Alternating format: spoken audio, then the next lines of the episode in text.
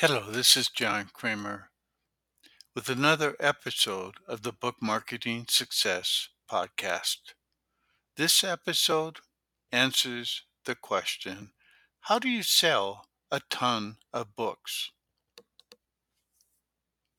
How do you sell a ton of books? Here, according to Seth Godin, is step one of marketing a book. Sell one. Find one person who trusts you and sell him a copy. Does he love it? Is he excited about it? Excited enough to tell 10 friends because it helps them, not because it helps you.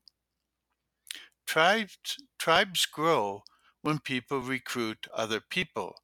That's how ideas spread as well. They don't do it for you, of course, they do it for each other. Leadership is the art of giving people a platform for spreading ideas at work. If Fred's book spreads, then he's off to a great start.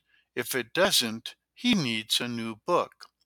Step one says if you don't have a book that can galvanize a tribe, if you don't have a product that will spread, if you don't have a service that will generate passion among a group of people, you must stop what you're doing and start over.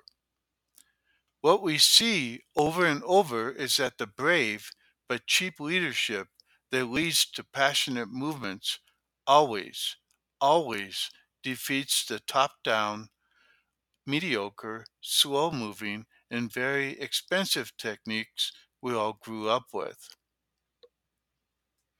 Here's a note from me about Seth's observations.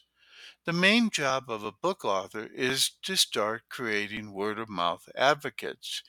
You do that one person at a time until you reach a tipping point where more and more readers self select themselves as your book advocates. You build a tribe one advocate at a time.